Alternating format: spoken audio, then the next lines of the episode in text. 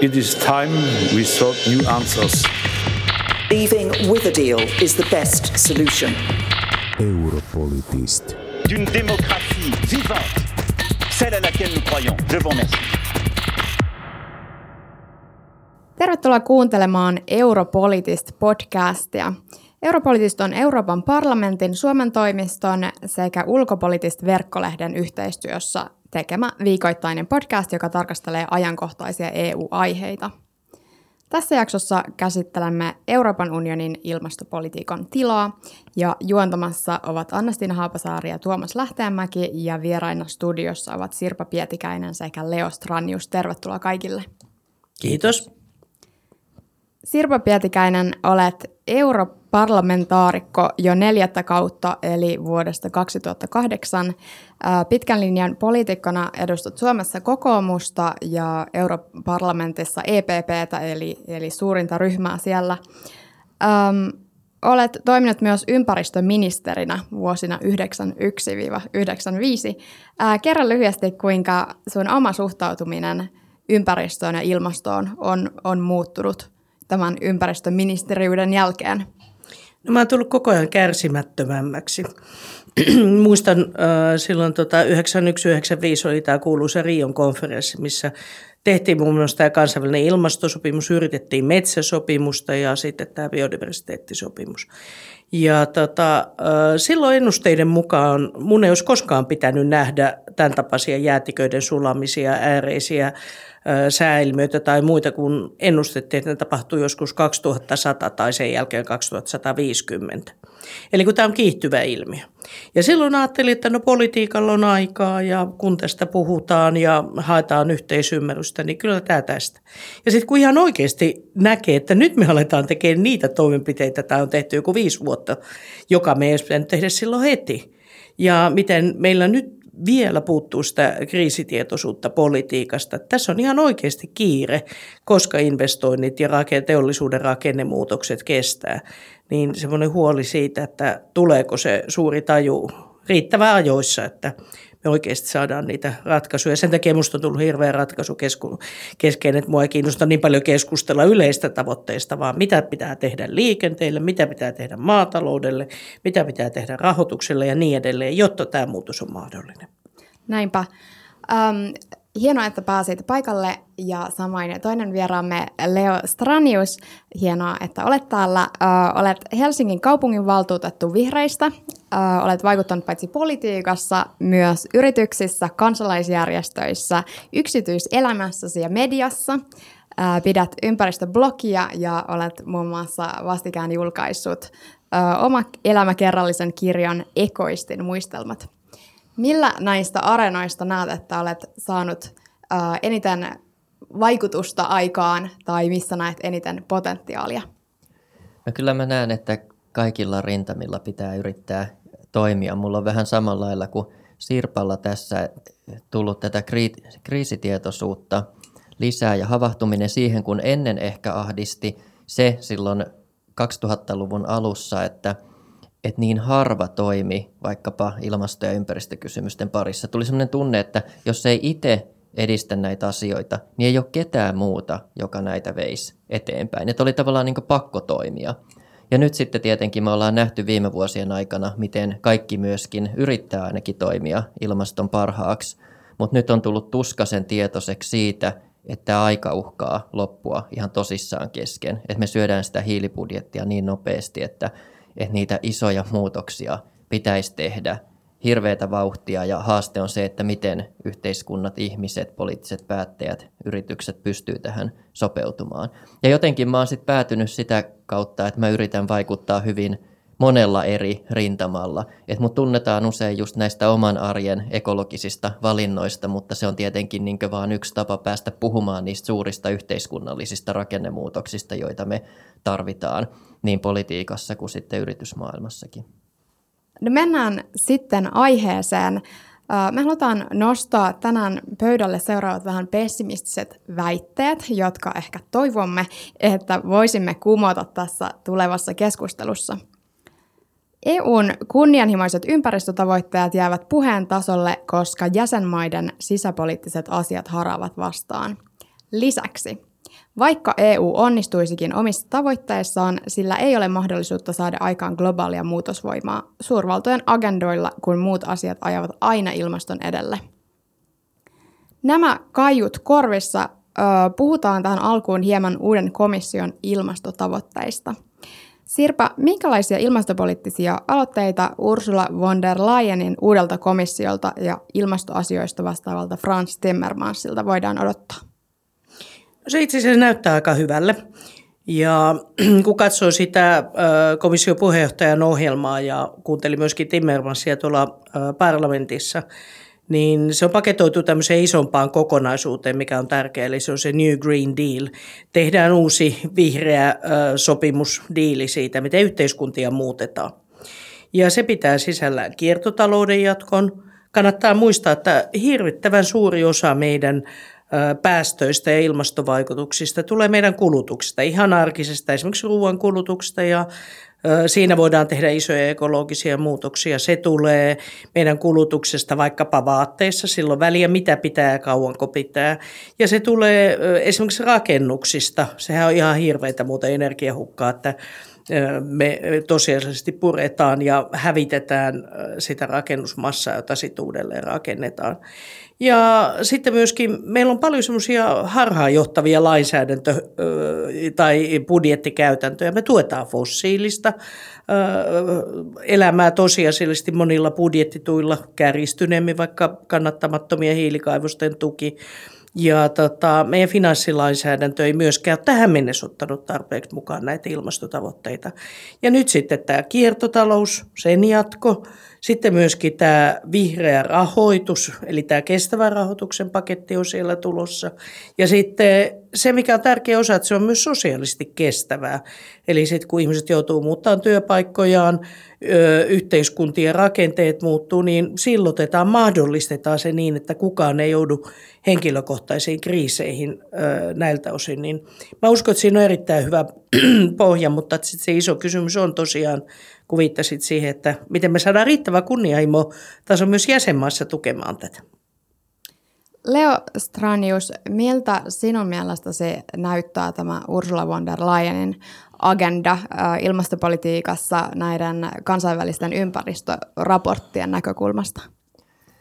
No mä vielä ehkä suhtaudun vähän sillä tavalla odottavaisella kannalla, että toki on lupa odottaa paljonkin myönteisiä siirtoja ja liikkumista parempaan su- suuntaan, mutta sitten jos me tarkastellaan ehkä sen vaikkapa ilmastokysymystä ilmastotutkimuksia ilmastotieteen valossa, me tiedetään, että IPCCn hallitusten välisen ilmastopaneelin mukaan niin sitä hiilibudjettia on jäljellä globaalisti ilmakehässä noin 420 gigatonnia, jos me halutaan pitää se lämpeneminen 66 prosentin todennäköisyydellä siinä puolentoista asteen turvallisena pidetyn rajan sisällä. Ja tämä hiilibudjetti on käytetty käytännössä tänään, kun tehdään tätä nauhoitusta, niin kahdeksan vuoden ja kahden kuukauden sisällä nykymenolla.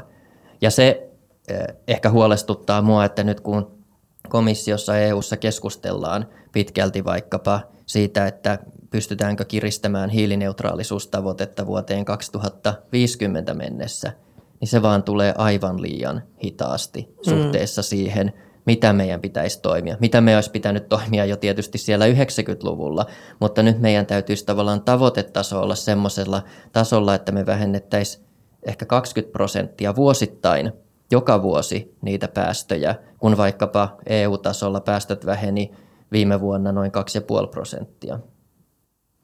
Tämä, mitä Leo sanoi, on erittäin tärkeä havainto, koska tota, me ei käytännössä usein nähdä, että tämä ilmiö on kiihtyvä eli eksponentiaalinen. Eli se, että me katsotaan kymmenen vuotta taaksepäin, ei tarkoita, että saman verran olisi esimerkiksi kymmenessä vuodessa olosuhteet sitten heikentynyt, vaan se on vähän niin kuin se pystyy nouseva jääkiekkolapa.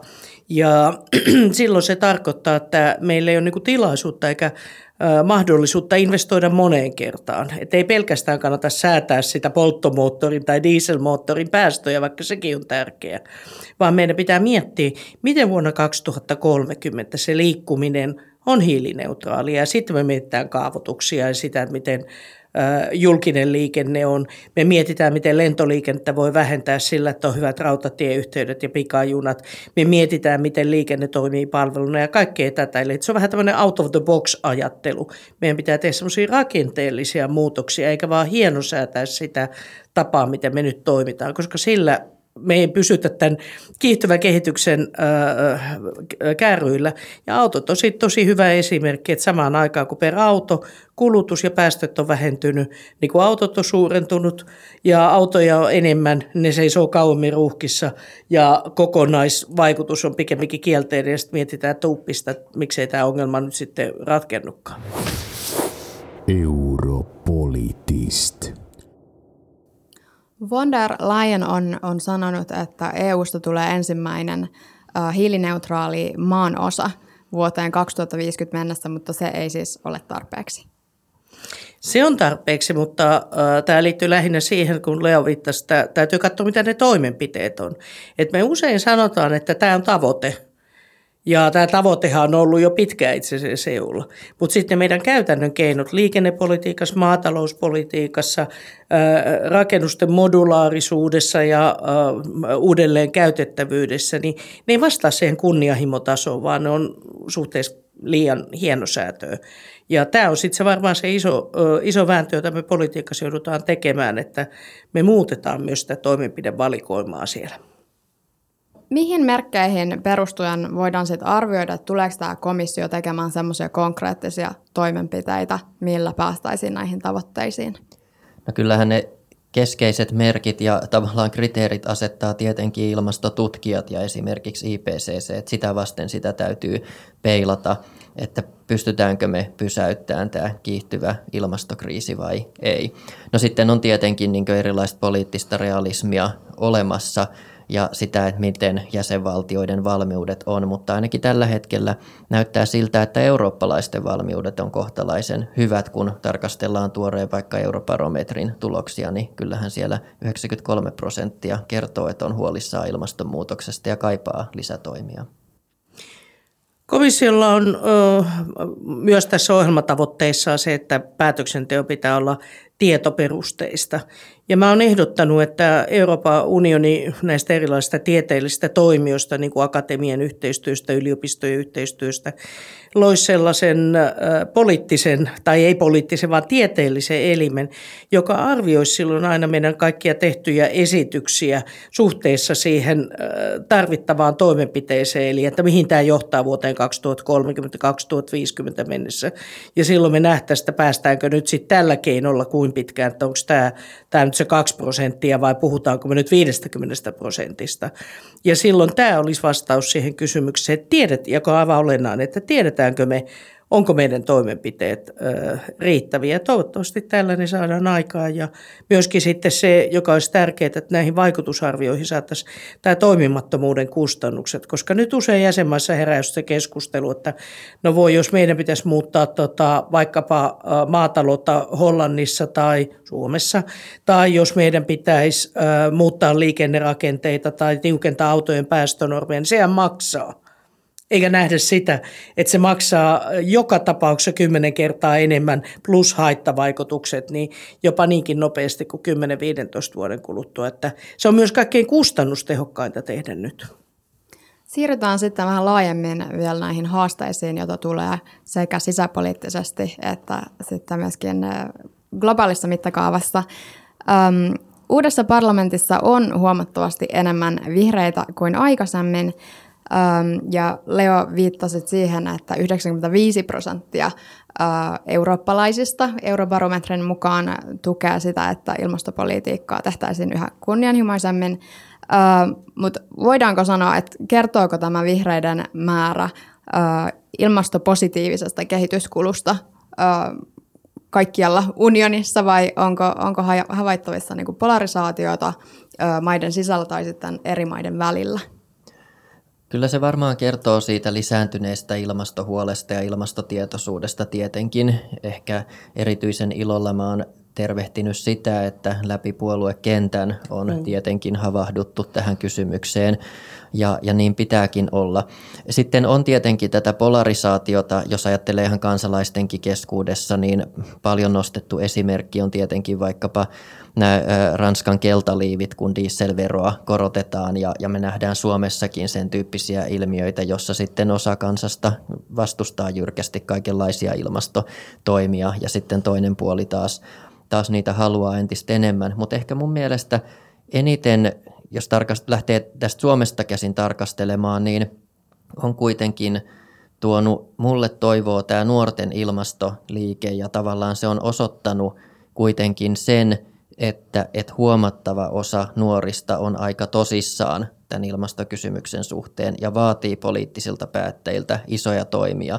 Ja se rohkaisee tietenkin sit poliittisia päättäjiä tekemään niitä toimia, varsinkin kun samaan aikaan myös monet yritykset etenee ihan huimaa vauhtia. Ei puhuta ainoastaan enää siitä vaikka, että kuinka paljon nyt polttomoottoreiden se ö, päästöä per ö, kilometri voi olla, vaan esimerkiksi joku Honda ilmoitti tässä hiljattain, että ne luopuu fossiilisten autojen valmistamisesta kokonaan vuoteen 2022 mennessä hyvinkin nopealla aikataululla. Tai Norjassa myydään pelkästään sähköautoja, pelkästään yhtä merkkiä enemmän kuin mitä kaikkia fossiilisia autoja yhteensä, kun tarkastellaan vaikka syyskuussa 2019 myytien sähköautojen myyntikäyriä.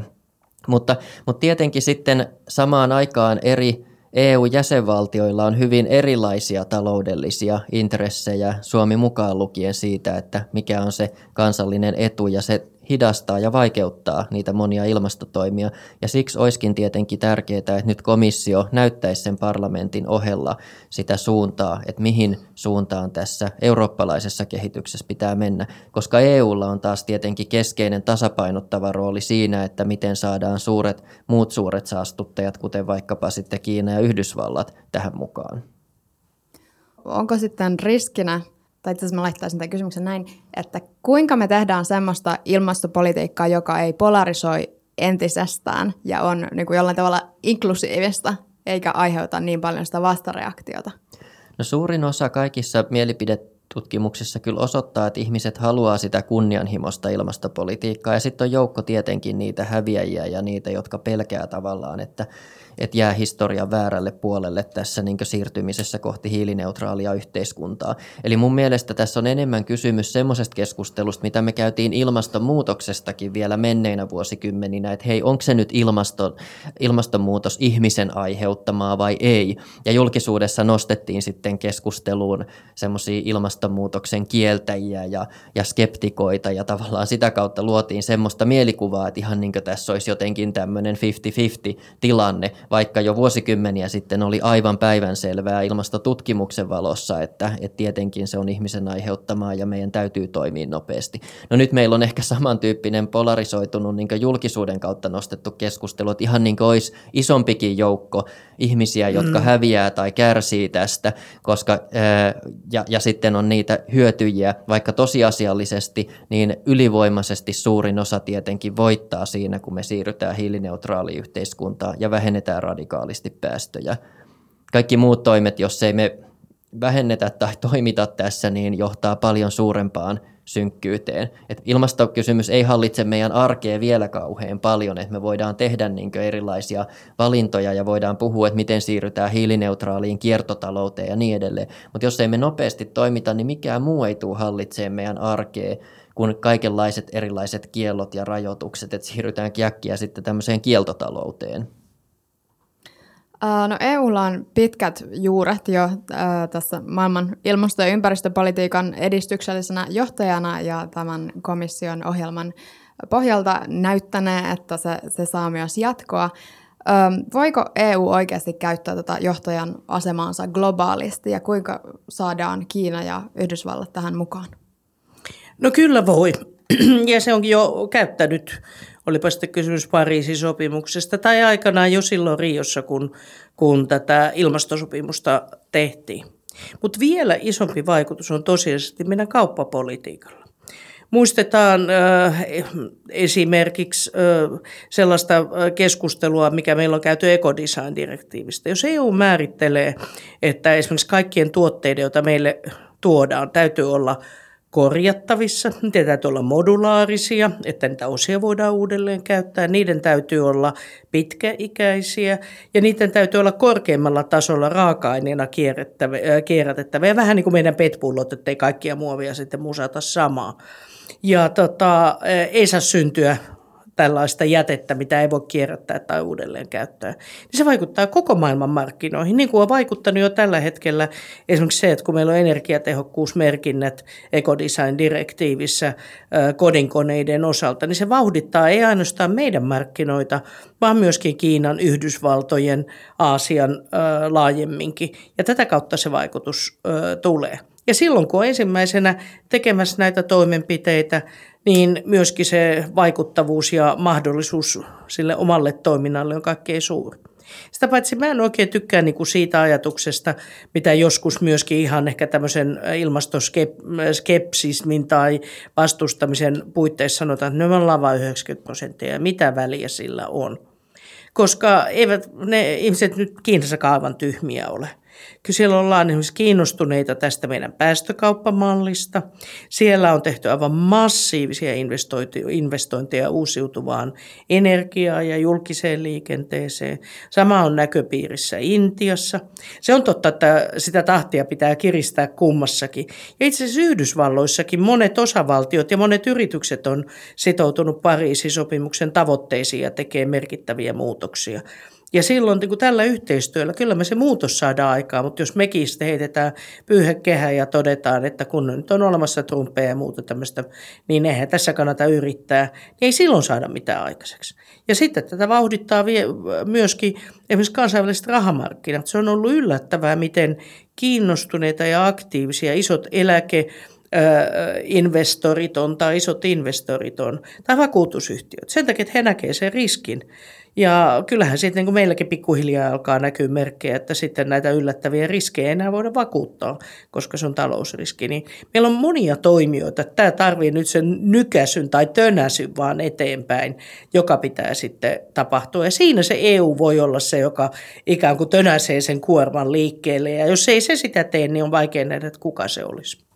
Niin mun mielestä tämä on hirveän tärkeä havainto – että EU voisi hyödyntää ja on hyödyntänytkin sitä kauppapoliittista tavallaan osaamista ja vipuvartta myöskin ilmastokeskustelussa. Siinä kauppapolitiikassa EU on perinteisesti ollut hirveän vahva ja, ja nyt oikeastaan mä olin ehkä vähän pettynyt – vaikkapa kun Amazoniassa sademetsä palo, niin tavallaan nousi tätä keskustelua myöskin, että, että hei, voisiko nyt niin EU-kauppapoliittisin keinoin myöskin vähän painostaa Brasiliaa, niin siihen oltiin kauhean varovaisia vielä toistaiseksi ryhtymään. Et enemmän se on näkynyt sitten just näissä innovaatioissa ja tämmöisessä niin teknologian kehittämisessä, missä EU on sitten ollut ehkä vahvempi, mutta sitä voi käyttää myöskin erilaisissa painostuskeinona. Samoin tämä on tärkeä havainto, että sijoittajat ja investorit on, on nyt lähtenyt liikkeelle ja vaatii yrityksiltä ihan toisenlaista ilmastovastuullisuutta kuin vielä menneinä vuosina. Europolitist. Kuulostatte molemmat aika optimistisilta. Oletteko? No, kyllä mä olen. Tai se on pakko olla. Tämä on vähän samanlainen juttu, kun joku on saanut vakava sairaskohtauksen niin sitähän voisi ajatella, että ei tässä nyt mitään ambulanssia kannata tilata, että kuolee se tohon kuitenkin ja ruveta sytyttelee kynttilöitä.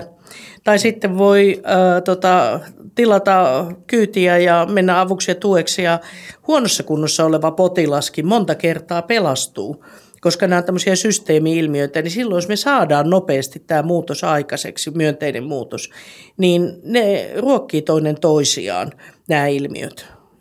Eli tota, esimerkiksi kestävämpi ruoka tuottaa tietysti hyvää terveyttä, se tuottaa hyvää eläinten hyvinvoinnille, se tuottaa hyvää tuottajille ja se tuottaa hyvää ruokaa meille kaikille ja se on iso ilmastoratkaisija.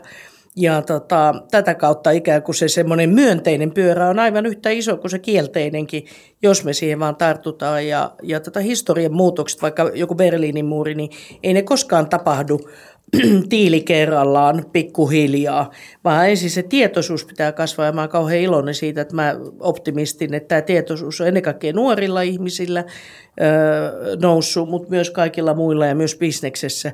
Ja sitten kun se tietoisuus on, niin sitten se muuri saatetaan purkaakin sieltä tosi äkkiä. Ja silloin me voidaan tehdä viidessä vuodessa, kymmenessä vuodessa tosi massiivisia myönteisiä vaik- ratkaisuja, jolla kaiken lisäksi kaikki elämä on paljon parempaa ja syntyy uusia työpaikkoja ja uutta innostusta. Mä oon oppinut itse Jari Sarasvuolta sen, että toivottomuus on moraalitonta, että aina pitää olla toivoa ja aina pitää yrittää. Se, joka ei yritä, ei voi koskaan saavuttaa mitään. Puhuttiin melkein mistä tahansa elämän osa-alueesta. Mutta sitten nyt viime vuosien aikana tai viimeisen vuoden aikana mä oon oppinut Greta Thunbergiltä sen, että ei me oikeastaan tarvita toivoa, vaan me tarvitaan niitä konkreettisia tekoja. Sitten kun me ryhdytään toimeen, niin myöskin sitä toivoa on kaikkialla. Tässä tota, jakson aikana on kuvannut teitä videolle sun muuta, että on, on mielenkiinnolla kuunnellut pääsääntöisesti, mutta pakko kysyä tässä välissä nyt, kun puhuttiin näistä teosta ja muista, niin minkälainen profiili Suomella on? Minkälainen Suomi toimijana on ilmastokentällä, jos ajatellaan EU-politiikkaa? Uh, tota, Suomi on hyvä. Suomi on aktiivinen. Me oltu hyvin aktiivisia esimerkiksi tässä kiertotaloudessa ja kestävän rahoituksen paketissa. Mutta täytyy sitten sanoa, että ei meilläkään se kunnianhimon taso, jos me katsotaan tieteellisen perusteisen, mitä kaikkea pitää tehdä, niin ihan siellä vielä ole. Ja sitten me ollaan siinä ihan samanlaisia kuin kaikki muutkin jäsenvaltiot, että sitten kun itselle on iso elinkeinosektori, Puolalla se on kivihiili, Hollannilla se on maatalous ja Saksalla se on dieselautot niin kyllähän meillä aika paljon tuskia tässä metsäkeskustelussa on ollut niin iso potentiaali kuin biotaloudessa, kestävässä biotaloudessa ja metsien kestävässä käytössä on, niin, niin siellä sitten jotkut kohdat ö, tuntuu tuskittelevan ihan ö, kohtuuttoman paljon. Niin kyllähän Suomi ehkä mun tulkinnan mukaan elää jotenkin niin vähän semmoisessa kestävän kehityksen skitsofreniassa, että me ollaan monella mittarilla ihan maailman huippuja ja hyvin tehokkaita ympäristön niin kuin siellä metsätaloudessakin. Mm. Esim, esimerkiksi sitten, sitten siinä. Ja sitten toisaalta samaan aikaan me kulutetaan luonnonvaroja sietämättömän paljon. Me ollaan yksi maailman eniten luonnonvaroja kuluttava mm. maa.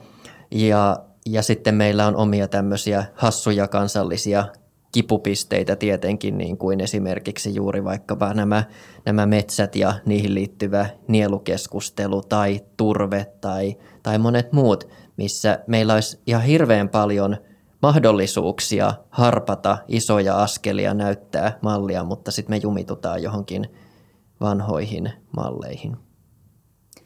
Tähän loppuun, loppuun vielä tästä suuresta tavoitteesta, mikä uudella komissiolla on, että se on luvannut Euroopasta maailman ensimmäisen ilmastoneutraalin maan osan vuoteen 2050 mennessä.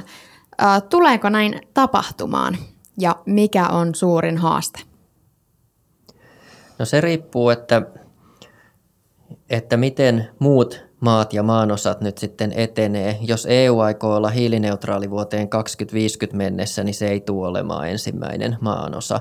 Jos se aikoo olla hiilineutraali esimerkiksi vuoteen 2035 mennessä niin kuin Suomi, niin silloin meillä on hyvät, hyvät mahdollisuudet EUn osalta. Mua ehkä huolestuttaa kaikkein eniten – se, että tällä hetkellä me käytetään sitä hiilibudjettia noin 1300 tonnin sekuntivauhtia. Tunnissa sitä on kulunut 4,8 miljoonaa tonnia ja vuorokaudessa 115 miljoonaa tonnia, joka vastaa noin kaksinkertaisesti Suomen päästöjä. Että aika hupenee todella käsiin ja ilmastotutkimuksen valossa meidän täytyisi niin vähentää niitä päästöjä hyvin radikaalisti seuraavien vuosien aikana just nyt – ja tavallaan siinä semmoisessa kilpajuoksussa, jos me puhutaan vuoden 50 hujakoista, niin ei oikeastaan enää mitään väliä, että mikä nyt maan osa silloin on hiilineutraali, koska silloin se juna on mennyt. Ne vaikutukset on niin sietämättömät, jos lämpeneminen karkaa sinne kahden asteen ja siitä sitten vielä kolmeen tai neljään asteeseen. Niin, se on tota, valtaosa ihmistä ei voi elää, jos päivälämpötilat alkaa olla monin paikoin yli 40 astetta ja 50 astetta pitkiä ajanjaksoja. Kyllä se sitten niinku romahduttaa meidän sivilisaation aikaisemmin ennen kuin tosiasiallisesti joku muu tämmöinen hyökyaalto tulee. Ja tämä on niinku sitten semmoinen Tämä on nyt vaan fakta.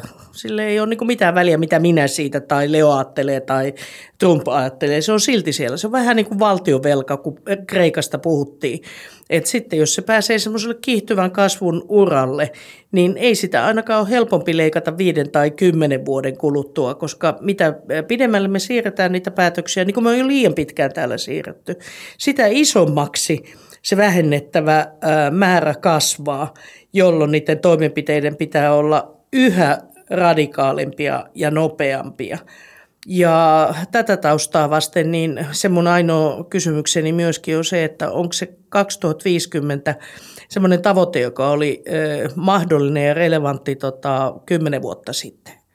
Mutta nyt meidän pitäisi ehkä puhua 2035 tai jotakin muuta, koska muuten se tavallaan se velkamäärä, tässä tapauksessa meidän hiilivelkamäärä pääsee lapasesta – ja silloin ne seuraukset on jo meidän, äh, meidän ympäristössämme ja ennen kaikkea meidän arkipäivässä niin isoja, että niiden paikkaaminen ei enää oikein, oikein ole mahdollista.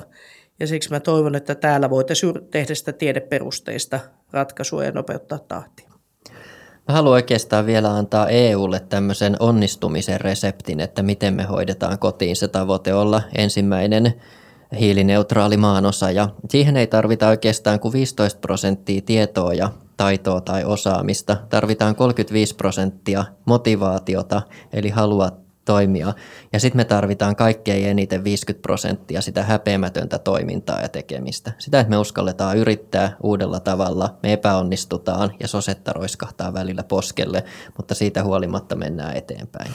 Ja tota, silloin mä katson tätä positiivisesti niin päin, että eikö se ole aika hieno juttu, että me tiedetään mikä on haaste.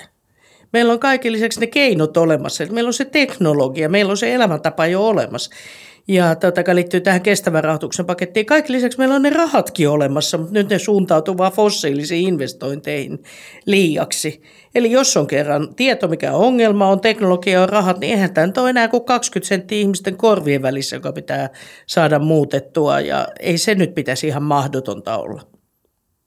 Kiitoksia Leo Stranius ja Sirpa Pietikäinen.